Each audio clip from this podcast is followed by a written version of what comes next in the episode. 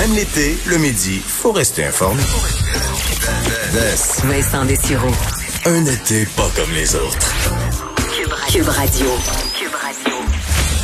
Bon après-midi, bienvenue à l'émission en plein cœur de ces vacances de la construction. Il fait super beau aujourd'hui. Euh, Alors, je vous envie un peu ceux qui peuvent aller euh, rester à l'extérieur, quoique c'est plus frais aujourd'hui. Alors, c'est vraiment une journée pour euh, le plein air, les activités, aller monter une montagne, faire de la randonnée, du, du canot, kayak, peu importe.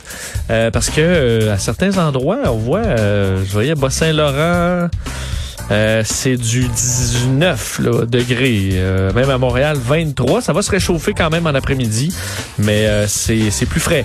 Très euh, sec aussi. Là, alors euh, la température, en fait, il n'y a pas un ressenti là, très euh, fait beaucoup plus élevé.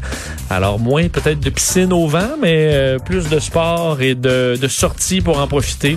Alors au moins vous avez quand même euh, du, du beau temps. Ceux qui sont en vacances, et dans les prochains jours, ça va se réchauffer. Je voyais vendredi, quelle belle journée qui s'annonce. Fait vendredi, samedi, là, près de 29 euh, degrés avec pas trop d'humidité. Alors si ça tient le coup, on aura un début de, fait une fin de semaine assez euh, extraordinaire. Euh, moi, disons ombre au tableau aujourd'hui, euh, c'est le nombre de cas euh, de la COVID-19 euh, qu'on surveille toujours. On sent euh, une hausse, là, veut, veut pas. Même si oui, on semble avoir augmenté le nombre de tests.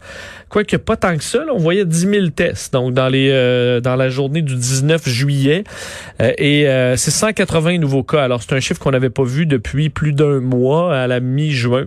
Alors, c'est une, euh, une hausse. Un seul décès, euh, toutefois, moins quatre personnes hospitalisées, moins deux personnes aux soins intensifs. Et on voit une tendance similaire en Ontario aussi aujourd'hui, où on ajoute 203 cas. Euh, alors, euh, c'est en augmentation. Je voyais des messages euh, aujourd'hui sur euh, qui disaient pourquoi les médias vous parlez pas des cas actifs plutôt que le, le nombre de cas total, là, qui est dans ce cas-là pour le Québec, 50, presque 58 000. Bon, vous voulez faire peur au monde et tout ça, bon, le blabla. En fait, le problème avec les cas actifs, c'est que c'est une donnée qui est plutôt euh, euh, imprécise parce que, on, évidemment, on fait très peu de tests sur des personnes rétablies parce qu'on veut pas perdre des tests à juste confirmer qu'une personne va mieux quand elle a eu la COVID, puis là, deux semaines plus tard, ben, elle est, euh, elle est rétablie. Alors, c'est une donnée qui est plus euh, difficile à suivre et plus une estimation. Mais euh, c'est disponible, la santé publique qui le publie chaque jour. On est à peu près à 50 000 cas rétablis estimés la euh, santé publique. Alors, on aurait à peu près 7 000 cas euh, donc euh, actifs au Québec. Évidemment, dans certaines régions, c'est pratiquement zéro. Là. Mais à Montréal, d'ailleurs, aujourd'hui, et la semaine dernière, je vous disais, ceux qui disent que c'est juste montréalais, voyez, aujourd'hui, la moitié des cas, c'est en Montérégie. Ben, aujourd'hui, 92% des nouveaux cas se trouvent à Montréal. Alors, c'est vraiment très montréalais pour ce qui est des, des cas aujourd'hui. Alors, à surveiller. Et évidemment, il y a la... La question, j'en parlais avec Caroline, euh, pour les gens semblent mourir moins de la COVID et beaucoup moins. Si on regarde les taux, le nombre de cas qu'il y a dans le, au sud des États-Unis, mais les gens meurent beaucoup moins. Euh, et euh, il y a certaines pistes là, pour essayer de comprendre ce qui se passe. Vous voyez cette étude en Angleterre qui disait à, à chaque 1 degré Celsius de gagner, donc euh, chaque degré plus chaud, il y a une baisse de 15% de la mortalité. Ils ont analysé presque 6 000 cas euh, dans plusieurs pays du monde. Et euh, pour ce qui est des admissions à l'hôpital, des euh, des gens qui sont sur des respirateurs, dans des euh, également à l'urgence, pas à l'urgence, aux soins intensifs.